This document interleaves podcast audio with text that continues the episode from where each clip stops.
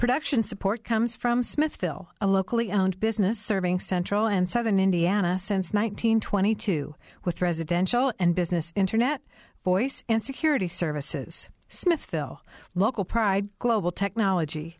Information at smithville.net. Also, Premier Ortho, a division of Premier Healthcare, helping people living with injuries and chronic back, spine, or joint pain to get back on their feet. Premier Ortho, 333 1933. Online at mypremierortho.com.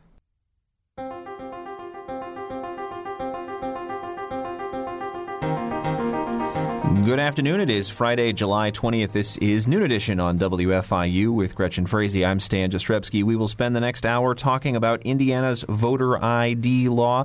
We hope you will join us for that discussion. You can call in to our program between now and 1 o'clock by dialing 812 855 0811. You can call toll free at 877 285 9348. Also, leave a comment at our website, wfiu.org slash noon edition, where we now have a live chat up and running about the topic, and follow us on Twitter at Noon Edition. Helping us today in studio are Albrecht Holschuh with the League of Women Voters of Indiana, also Abdul Hakim Shabazz, an attorney with Lewis and Wilkins and Indianapolis, and a political commentator, and Brad King, the Republican co-director with the Indiana Secretary of State's office's election division. Thanks to all three of you for being here today and helping us out with that. Good to be here.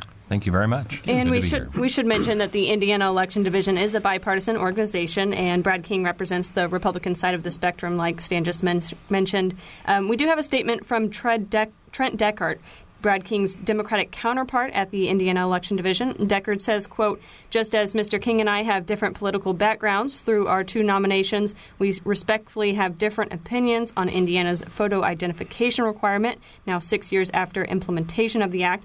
Deckard also says that since the photo identification law is the current law of the state, he and others at the Indiana Election Division do everything in their power to make sure people are in compliance that, with that law. But he says, I respectfully believe that the implementation of the photo identification law in Indiana created greater headaches for all Hoosiers involved than the actual headaches it hoped to remedy. I have given this advice to a fellow administrator from another state who candidly asked for my thoughts. Finally, I believe that the General Assembly should consider investing serious efforts into recodification of Indiana's election laws, including the photo identification requirement, which will make greater sense for both voters and administrators. So we wanted to do, again point out that that's, this is a, a bipartisan effort here, and it's something that we always try, Brad, to be very careful of saying that you know you guys always work in tandem with one another, and there's uh, it is, is laid out both sides of the spectrum try to be represented. But as as Trent says, you know the law of the land is the law of the land in Indiana. Well, and that's exactly what we'll be talking about today: is what is the law now, and, and where is that? Where does that stand? So with that in mind, we'll we'll get moving. We do want to uh, remind our listeners that they can join us as well. You can join us by calling us at 812 855 0811 or toll free 877 285 WFIU. You can also follow us on Twitter at Noon Edition or visit us online at WFIU.org slash Noon Edition to be a part of our live chat that we have going on there. Um, Brad, let's start first with you. Can you just kind of give us a brief history of Indiana voter laws and tell us, you know, why um, really the state got into this implementing the voter ID laws? Well, Indiana has a remarkable history uh, regarding both the election process and voter registration process. Uh, voter registration was not always present in Indiana. Uh, in the 19th century and the pioneer period, uh, individuals just showed up at the polling place and were allowed to vote. Uh, this led to some pretty serious abuses in the 1888 election, where some enterprising individuals were reported to have gotten on trains at the Ohio border and gotten off at each stop to cast a ballot in the presidential election of that year. The Indiana Constitution was amended to require the voter registration system uh, in the late 1800s, and during the course of the next hundred years, uh, various safeguards were added to protect the integrity of the election system. Uh, in 2005, the Indiana General Assembly adopted what's commonly referred to as the, the photo ID law. Uh, it's important to understand, I think, that that was part of a package of legislation that also tightened up on other problem areas in elections, such as absentee ballot fraud. We've we've talked a lot uh, in the last several years, you know, I guess seven years now, about how this law has been implemented, and it's been implemented in a number of ways in the in the many states that they have voter ID laws. Are there things that are specific to Indiana's law that that do not exist elsewhere? Yes, there are. In particular, a number of the safeguards that Indiana adopted to make sure that no one was disenfranchised uh, as a result of ignorance of the law. Uh, no one was disenfranchised due to indigency. Indiana has a procedure that permits any voter uh, who is willing to state in an affidavit that they are indigent, that they're unable to pay the cost to obtain the necessary ID, uh, to have their ballot counted. There is no test or qualification that a voter has to meet to prove that they're indigent. It's a simple statement. And that is unique to Indiana, so far as I know. We've talked uh, about that idea of, of voter disenfranchisement. I want to bring the other two folks on the panel here into the conversation, um, and and feel free to just jump in at any point you want to stop me. uh, as far as the idea of voter disenfranchisement goes, it's one of these ideas that is, in many cases, easy to talk about but hard to prove. I would say. Um, from let's start with what's with the the point of view of the League of Women Voters, is this a, a topic that is, is talked about a lot as something that still needs to be corralled, or is it talked about maybe in the other fashion, which is, hey, now that we have the idea that people need to identify themselves clearly through some sort of piece of identification, that it is in fact on the decline? Uh, that what is on the decline? That, that voter disenfranchisement is on the decline. Uh, I have no opinion on on the latter. The uh, League of Women Voters is uh, concerned first, as as you stated, that uh, certain voters may have difficulty uh, legitimizing uh, their, their registration by providing the necessary background do- documents. the various kinds of difficulties, and we can go into some, some detail.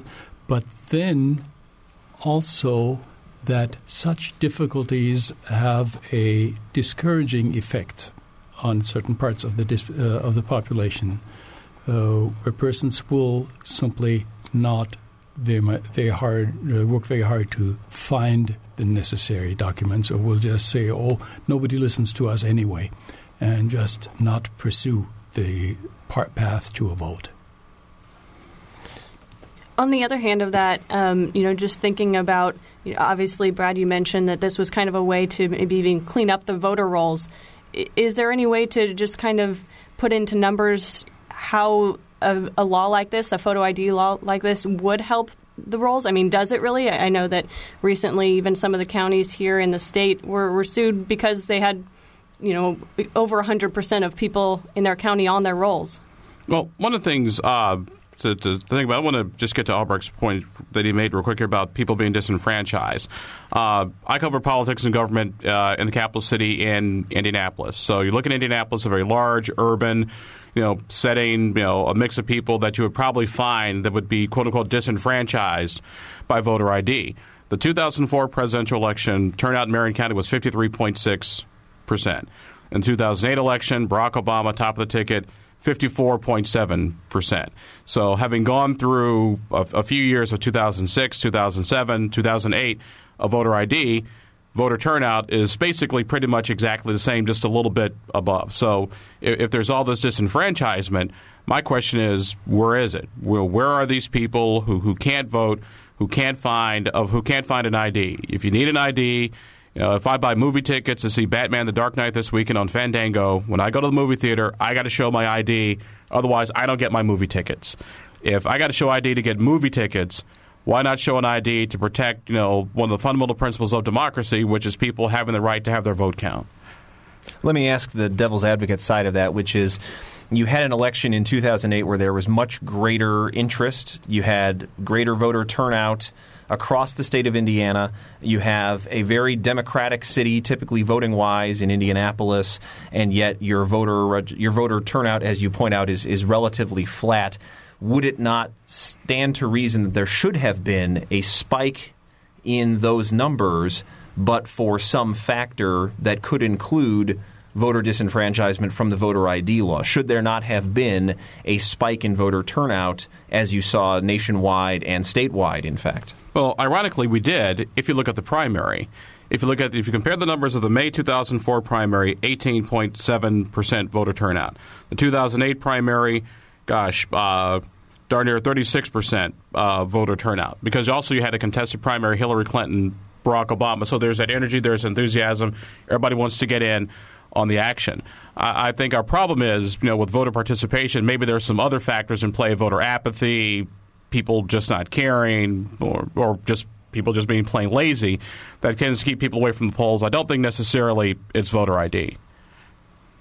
You know, we've talked again. You know, just in the in the talking about what really goes into this. Obviously, in, when it was brought before the Supreme Court, um, people brought up the idea of a poll tax. Just kind of, what are your thoughts on that? Um, obviously, the IDs here in Indiana are free, but I know that there are some other costs involved with perhaps getting that. What, what are your thoughts on that? Certainly. I mean, there are other costs, namely uh, in providing the necessary documents and in transportation.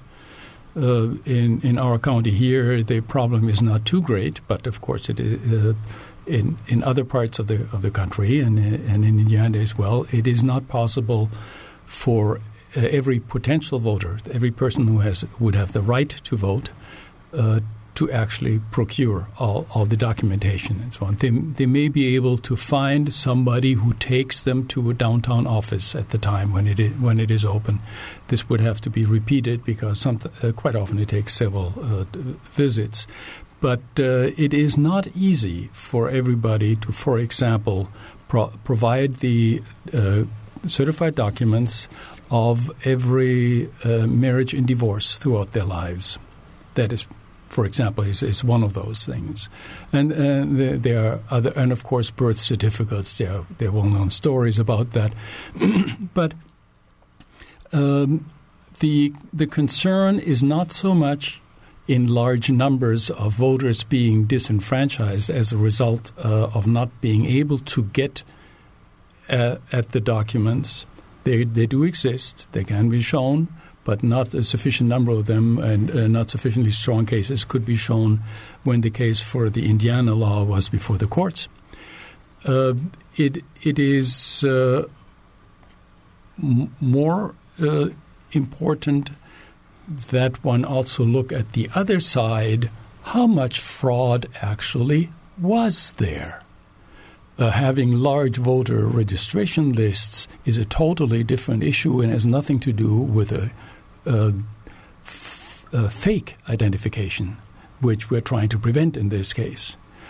And so, the, uh, if one compares the potential damage from disenfranchising voters to the potential damage of unauthorized voters in Indiana. We are not in the 19th century anymore, as the case was shown, uh, shown here. Uh, I think the uh, whole issue looks a little different. The law may, if one looks just at disenfranchisement versus fraud, may have done more damage than good. I got to step in on that whole issue of a, a, a poll tax because whenever uh, the poll tax argument comes up, my eyebrows start to just arch and go crazy. Uh, you probably can't tell, but listen to the radio. But I actually am African American. Um, but the, the thing is, as somebody whose grandparents, I, I can clearly remember stories of my uncle uh, talking about when his father or, uncle took him to vote in the 1940s and 50s in, in a very segregated South of his older parents having to deal with poll taxes, literacy tests, and just some of the most blatant forms of, of discrimination. So, on, on, a scale of is having to show voter ID, is equating voter ID to, to a poll tax, I, I just can't accept that that premise. And when we talk about the cost of voting, there are always going to be costs in voting. You can't go to the polls naked. And most people we see go to the polls, you don't want to see them naked. But guess what? You got to wear clothes, you got to wear shoes. There will always be some cost in voting. The question is, by having somebody show a photo ID, does that increase their cost any more or substantially burden them than anything else? And, and I submit to you, no. We use ID as a full, as our way of life. You know, cash a check at the grocery store, nine out of ten times, you got to show some kind of ID. You want your government check or government assistance? Guess what? Nine out of ten times, you got to show ID. I think what we're getting at here, in many ways, is that there's there's a disconnect between whether we have just changed the way that problems can occur with voting in this country or whether we have in fact found ways to solve them. Because you can make the you can make the the distinction between what is a poll tax and what is causing people to have to go through these hoops to get an ID, you can also say that maybe it's just the logical evolution of that same problem. You know, obviously we vote very differently now than we did in 1888. Um, you know, James Blaine may have fewer problems in 2012 than he had in the 1880s. Um, uh, but at the same time, I wonder if if there is a distinction to be made here, and, Brad, I'll have you weigh in on this. If you look at the technological differences, for instance, of the way that we vote now, with um, you know we've got different counties having different rules because they have different sets of technology that you use to vote, and they're all you know approved by the state first, and you've got this small list you can choose from. Um, but is there some aspect of this argument that boils down to how physically we cast ballots now, and thus, because of the technological method by which our votes are counted, that this voter ID law became more or less necessary based on you know what the difference is between now and the people riding the train in 1888. Well, I think technology certainly has an impact, but maybe not in the way that we're discussing with voting systems themselves. Uh, the voting systems are certified after an extensive testing process involving federal laboratories and national certification uh, by the Federal Election Assistance Commission. Where I think the the impact of technology and how we vote comes in is the advent of computer databases. Uh, for example, the statewide voter registration system connects all 92 counties and provides a way for registration records to be updated far more quickly than they were in the past in strictly a paper based system. But the information there is a powerful tool that can be used and sometimes misused uh, by bad actors in the political process. Uh, to give one example, uh, absentee ballot information, you know, if you've applied for an absentee ballot, if it's been mailed to you, uh, is a public record. And individuals in certain counties have been indicted for using that information uh, to attempt to either intimidate voters, steal ballots. And they wouldn't have been able to do that nearly as easily uh, in the days prior to that technology being available. We do want to take a quick uh, you know time just to say that um, our listeners can also join the conversation. So you can call us at 855-0811 or toll free 1-877-285-WFIU. That's 9348. Or you can join our live chat at wfiu.org slash noon edition or tweet us at noon edition. I wonder if there's a, a, distinction here between urban and rural voters because, you know, the way that votes typically break down is – it is much, much easier to, for instance, turn an election if you can turn the populations of Indianapolis, Evansville, Fort Wayne in favor of a single candidate, um, places where you've got much more accessible, for instance, transportation to get to the places you would need to get to get the ID or to get to your polling place and say, I, look, I don't have what I need, but here I'm here I am, I want to vote, versus you know the counties that kind of surround where we are now, Greene County, Owen County, much less um, you know infested with with transportation options. You have to have a car, a bicycle, something. Is there a difference between urban and rural voters and how they are affected by this law? Do you think, Albrecht? Well, why don't we start with you on that? Uh, and I think so because uh, voters who are not likely to have all the necessary documentation quite often uh, in the rural counties live outside the centers of those counties live dispersed uh, in the agrarian and, and wooded areas. Uh, this is very easy to find. You only have to drive out of towns, take a bike instead of a car, and you will find a lot of that. Yes, there is a connection like that uh, as well here. They not they not only uh, do not have easy access to public transportation, they do not have close neighbors either the uh, the communi- their communication practices are not as highly developed, uh, likely to likely to be as highly developed, namely the all the all the new media that are available for other people. Yes, there is there is uh, surely a difference in character. Yeah. Other thoughts on that?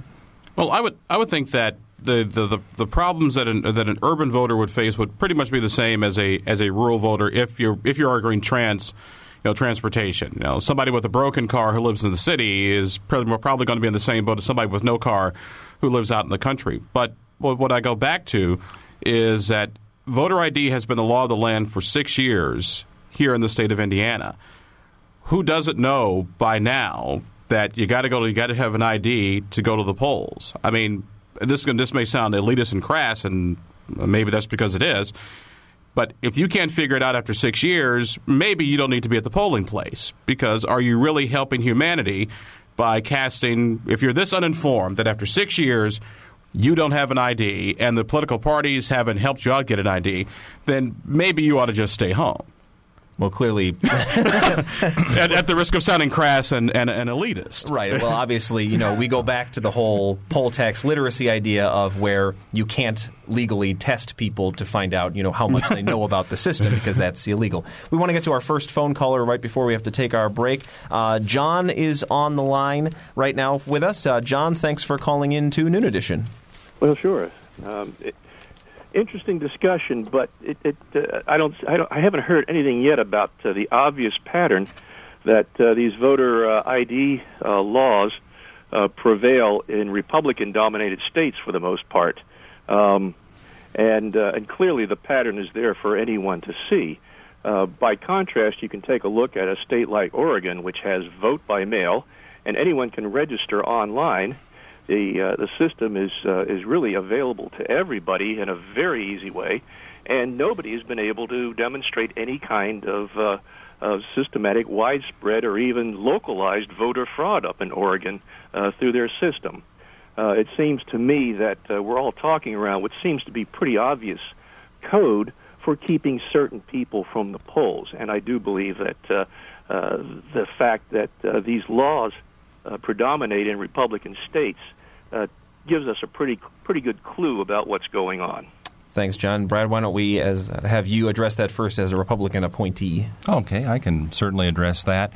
I, I think what the caller may not be taking into account is that for years since the photo ID law has been enacted in Indiana and nationally, uh, polls from all sorts of organizations have consistently shown a very high level of support among the public for presenting photo ID at the polls. It typically is in the range between 70 to 75 percent. And I don't think any poll shows that Republicans make up 70 to 75 percent of the voting age population. So there's clearly widespread support among the members of the public. Uh, there certainly is a partisan divide uh, between the two parties regarding this. And so it may be more likely that a state with a Republican legislature will consider and pass the law, but I don't think that means it's purely a Republican initiative or idea. I, w- I would like to comment on this as, as well. Uh, as uh, many people know, the League of Women Voters is a strictly nonpartisan organization, and therefore it does not address this issue from the side of, of either large party or any other party for that for that matter. Um, however, uh, it is an, an, a rather well known pattern in the nation, as the caller pointed out, that uh, this, these laws tend to be enacted in Republican dominated states that may be one reason could be simply that Republicans feel more uh, more strongly about the law. I have my doubts about that part, but okay. Or that there could be a partisan advantage in it. As to the first, I want to refer back to the uh, League of Women Voters. The League strongly supports law as it exists. Uh, it does not does not attack it, but above it, even more strongly, the right to vote. And as to the uh, seeming innocence that Republican states uh, not, do not have, or Republican administrations may not have a special interest in this, I would like to point to today's New York Times, where the majority leader, uh, the leader of the majority in the House of, of, Representatives of Pennsylvania, where the active case is now, where everybody, uh, what everybody's looking at, said the following Voter ID which is going to allow Governor Romney to win the state of Pennsylvania, done. I'm not saying that everybody uh, pushed a law like this with this in mind. But it is understandable that there is a prevalent feeling that this might help one's, well, overall sense of what is right if one is a Republican. Uh, partisan thought is, is, justified. This is why we have elections. One party wins this, one party wins that. This is fine. There's overall balance in this. What is not fine is if any party shows an inclination to uh, keep voters from the polls. I'm not talking about not being allowed to legally to vote. I'm talking about the intended effects of having fewer people vote. We should probably point out quickly that, that you know in these cases there are, there's not a lot of hard data. Correlation does not necessarily mean causation in these cases. Uh, we have a number of phone callers on the line, but first we need to take a quick break here on Noon Edition. If you want to get in, there's still a phone line or two open for you. Call us at 812-855-0811 or 877-285-9348. We will be right back on Noon Edition.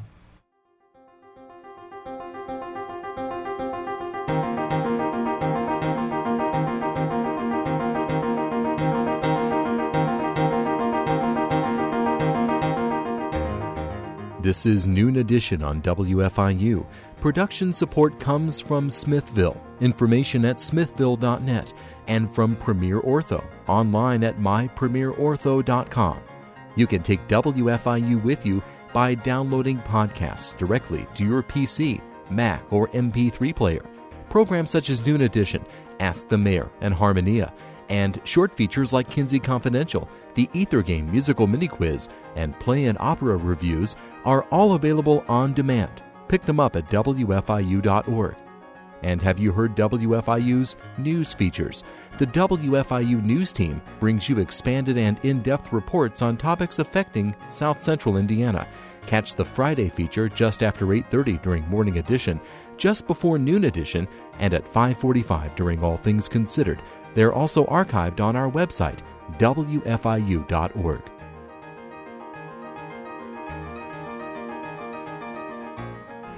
Welcome back to Noon Edition. We are talking about photo ID laws here in the state of Indiana. We have with us Albrecht Holschuh, a member of the League of Women Voters of Indiana, Abdul Hakim Shabazz, an attorney with Lewis and Wilkins and a political commentator in Indianapolis, and Brad King, the Republican co-director of the Indiana Election Division. We want to go straight to our phone callers right now, so we have Charles on the line. Charles? Yes, I had a couple of questions and a comment. First question is, what was the percentage of the population that voted in the last election? Nationwide or in the state? In the state of Indiana. I want to say in the primary it was about 20, what, 25, maybe 27 percent, mm-hmm. which is pretty standard for a primary turnout. Okay, in the national election in 2008, what percentage voted? Well, a little more than 50, I think. Is that right? Mm-hmm. Okay what's the percentage of voter fraud? How much voter fraud has there been, and what evidence is there of voter fraud? Well, just go to St. Joe County. Can you expand on that, Brad or Abdul? We, we can take a we can take a geographic we can take a geographic tour of Indiana, but we can start What's with St. Joseph County. Do you have a percentage on that?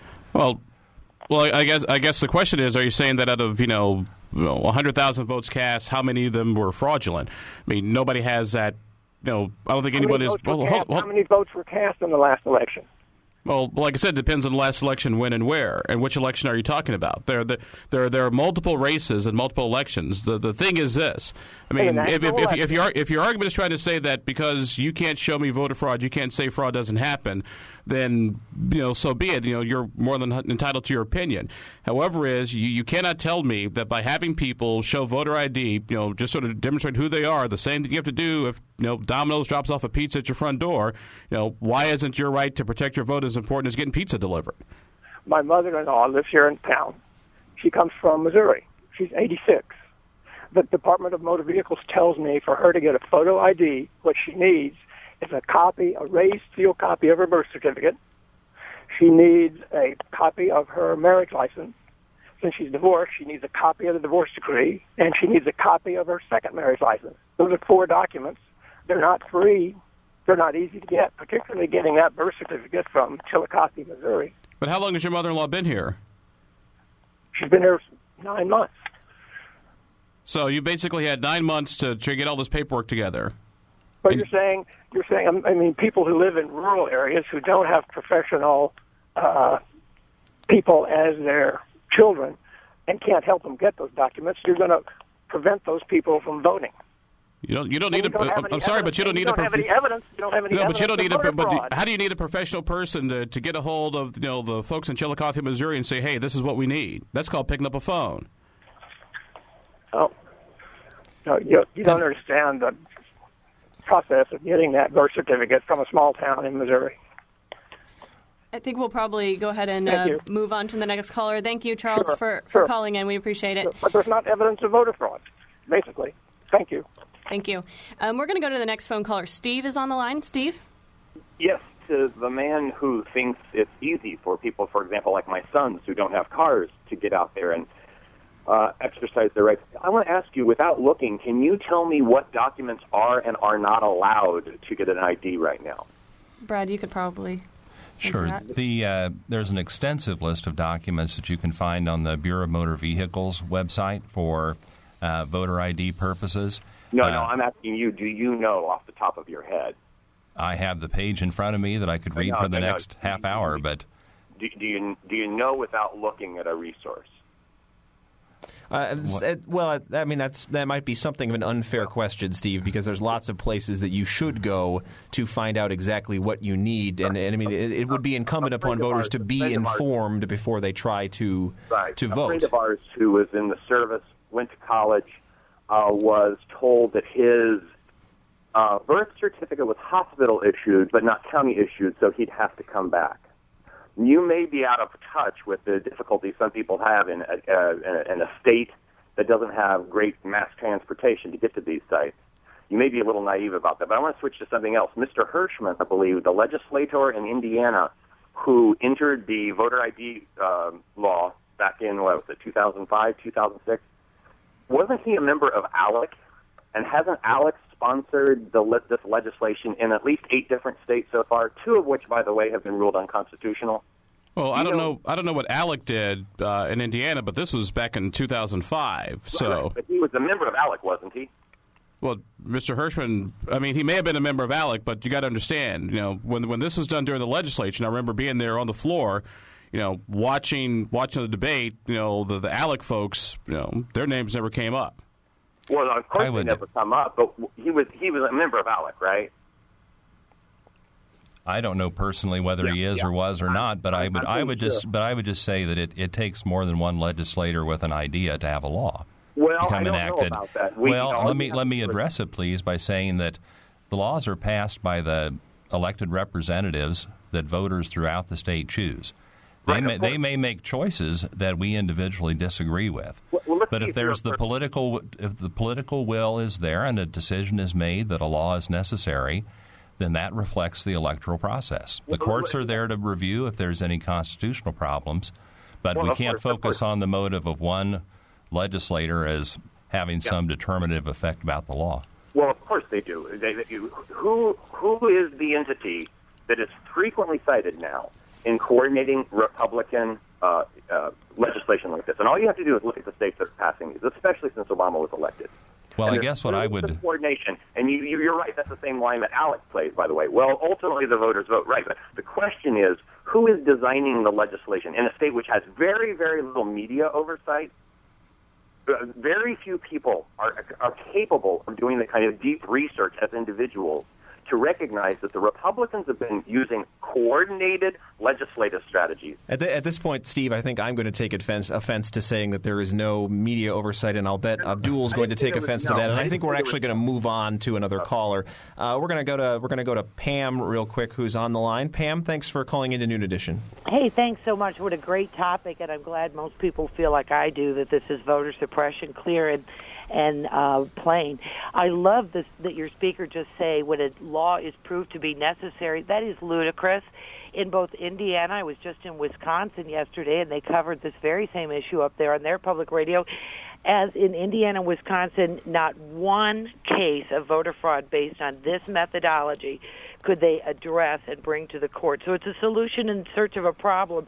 I, as a lawyer, totally offended. So, can There you prove it's never states- happened? Let me finish, please. I, I won't go on too long. There are even states that uh, say no to student IDs. There are groups they are actually targeting that are the most likely to vote, uh, as they don't want people to vote. And the fact that students the most transient population in the world, the older, the nuns up at St. Mary's.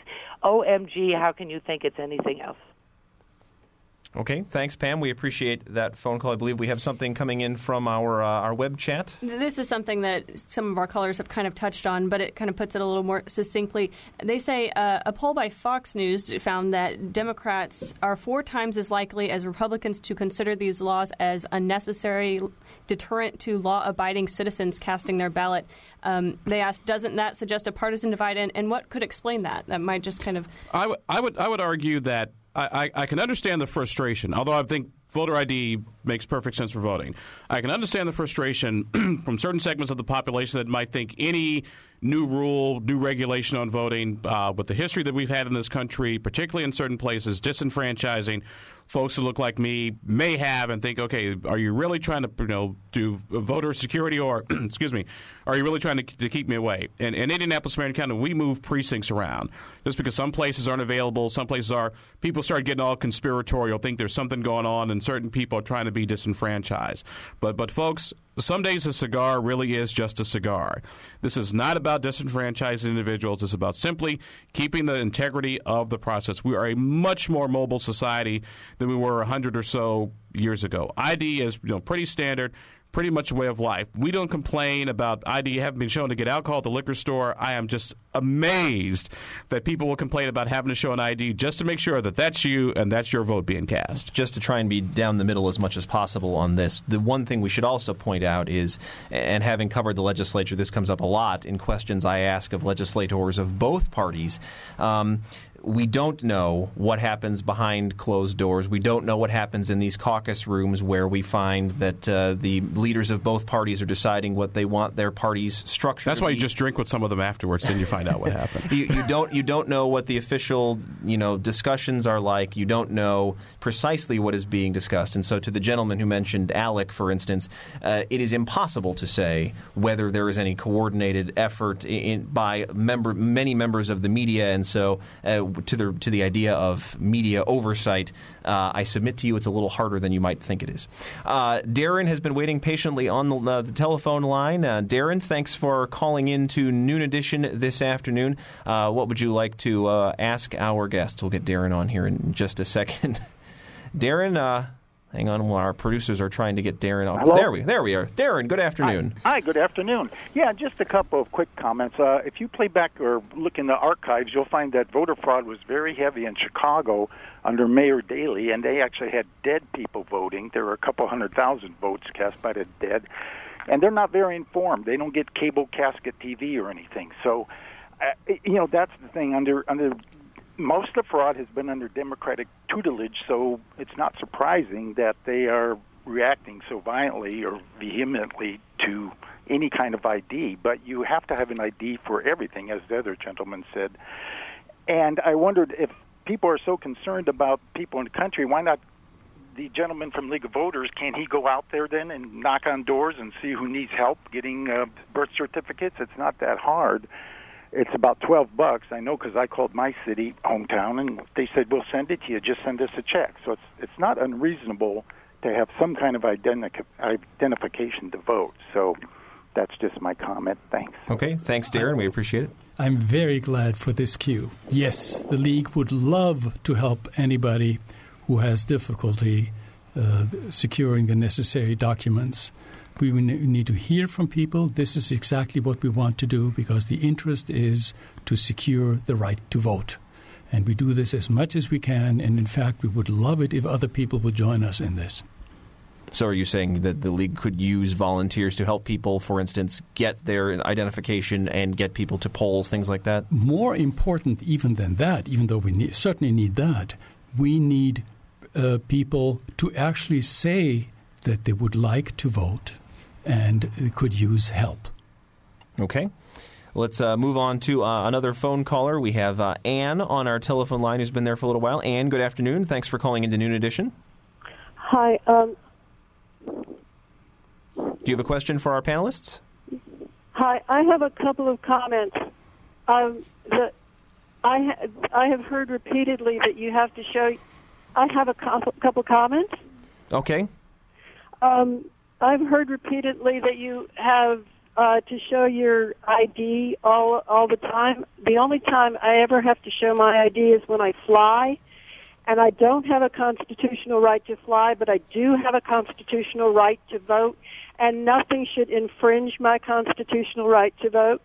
The Let me ask you a quick question, Anne. Are you saying you've been to a poll recently and in the last several years and not been asked to show an I ID? have certainly been asked to, to, to show my ID, and I have shown it. But but I but what I'm just saying is that I have, you know, been sh- uh, given all these examples of you show have to show your ID at the grocery store. I do not have to show my ID at the grocery store. That's ridiculous. There is a The law in the books that says if I you're was- buying alcohol and you appear under interesting 40, you have to show an ID. that it's it's just uh, an additional regulation. The Republican I'm afraid. Yeah, but let me Ann let me is cutting but, but- but let me let me chime in on, on on Ann's point. I mean, first of all, no constitutional right is unfettered. There have always been regulations on all our constitutional rights. I mean, we all have the right to free speech, but I can't start using a stream of profane words on WFIU's airwaves. Otherwise, Thank we all yeah, I greatly appreciate. it. Otherwise, we, we all get in trouble. I mean, we've always had regulations on voting, particularly time, place, and manner. You don't have the right to vote when the polls aren't open. I mean, so let's let's be reasonable. And the question is, is does the regulation put an undue or unnecessary burden on the voter with the intent to disenfranchise people based on protected status? It's Okay. it's that simple, and and and and I, and I and I go back to plain and simple. ID is a 20th century way of life, and Okay, uh, my, my second comment. Okay, if it's quick. My second comment. Yes, quickly, please.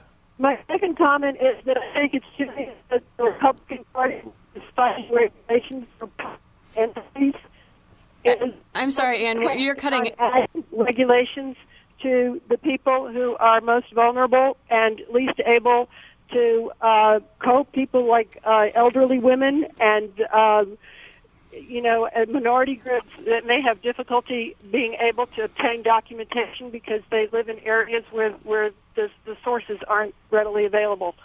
So I think it's really curious that the Republican Party wants additional regulation in this one instance when they fight it in all other instances. Okay, thanks, That's Ann. it. Thanks, Ann. We're going to move on to the next caller. We have a few still on the line. So, Charlie, do you have a question? Hello. Charlie, you're on the air. Oh, hi. Uh, I just wanted to uh, ask Brad if he would like to uh, comment uh, on uh, the recent uh, voter ID fraud uh, in our state of uh, Charlie White, the Secretary of State, because I would think that he would feel that this would be uh, a case in point uh, to show that uh, voter fraud uh, is a problem because there don't seem to be other ways to show it. All right, Brad. Oh no, I think there are plenty of other ways to show it. There are different types of voter fraud. The How the, much the case you fraud is going on?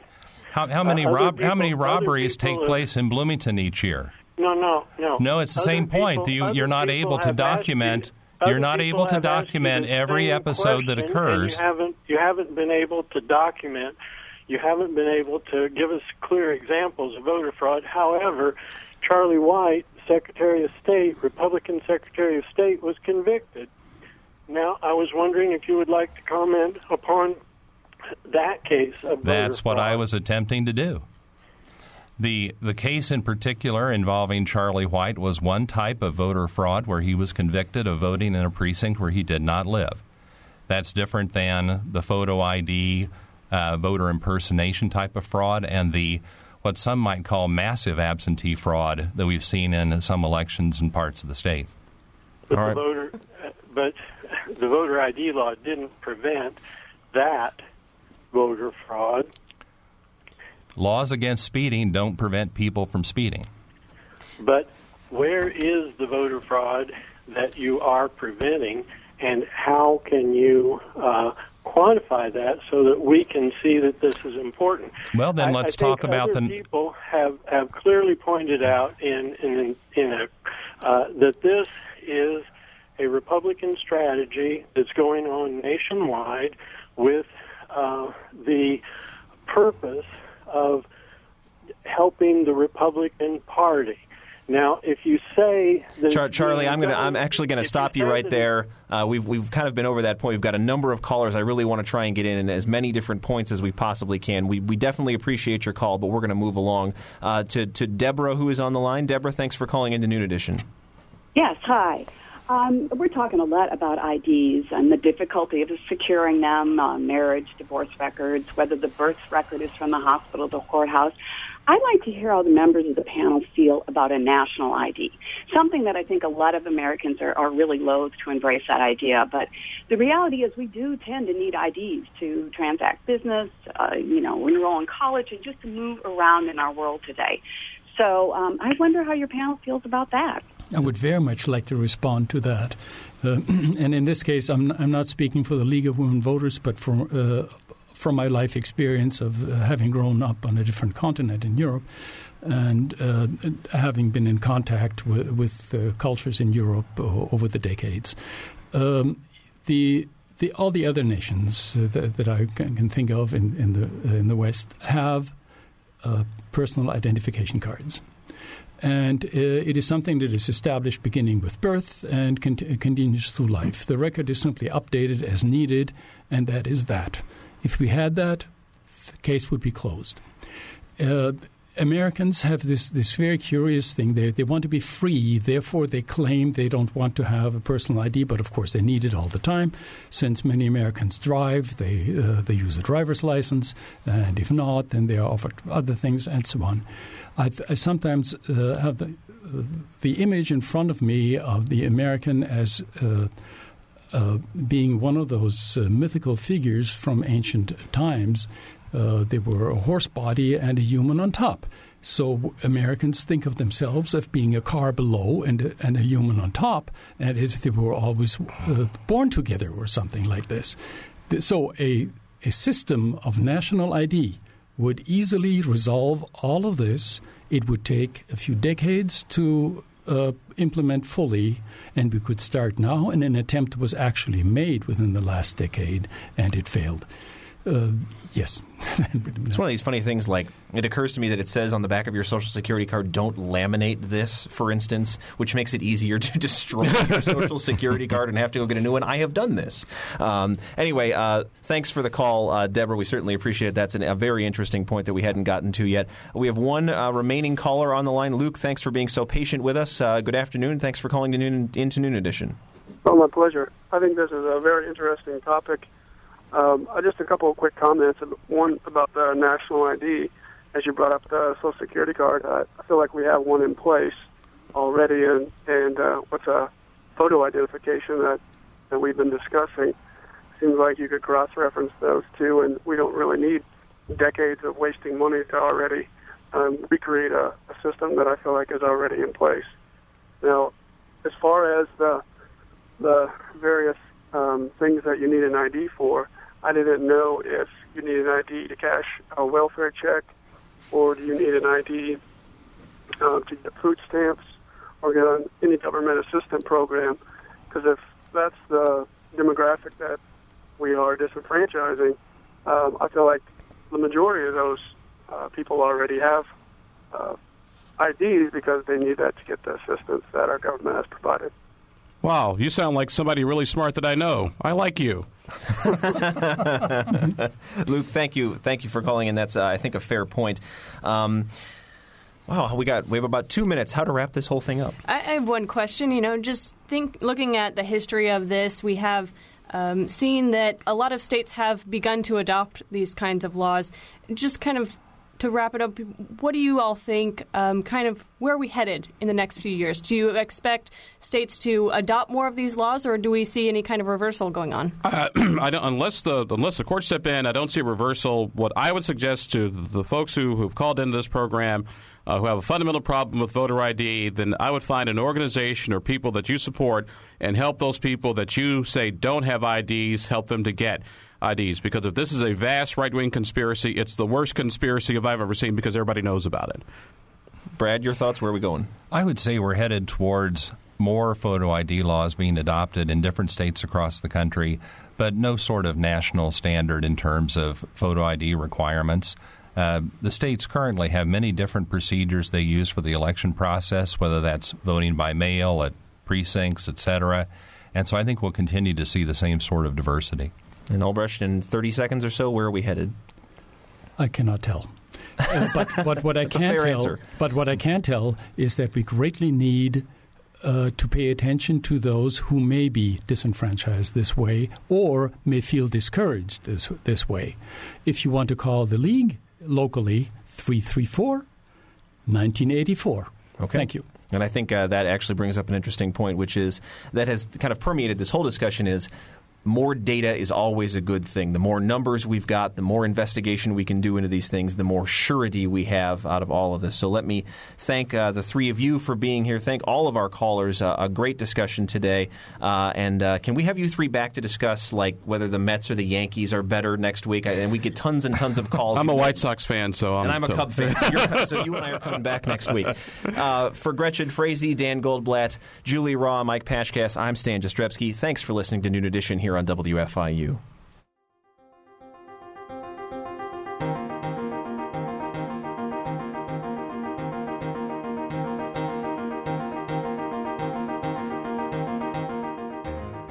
Noon Edition is a production of WFIU and the Herald Times. A podcast of this and other WFIU programs is available at WFIU.org. Production support comes from Smithville, a locally owned business serving central and southern Indiana since 1922 with residential and business internet, voice, and security services. Smithville, local pride, global technology. Information at smithville.net. Also, Premier Ortho, a division of Premier Healthcare, helping people living with injuries and chronic back, spine, or joint pain to get back on their feet. Premier Ortho, 333 1933 online at mypremierortho.com.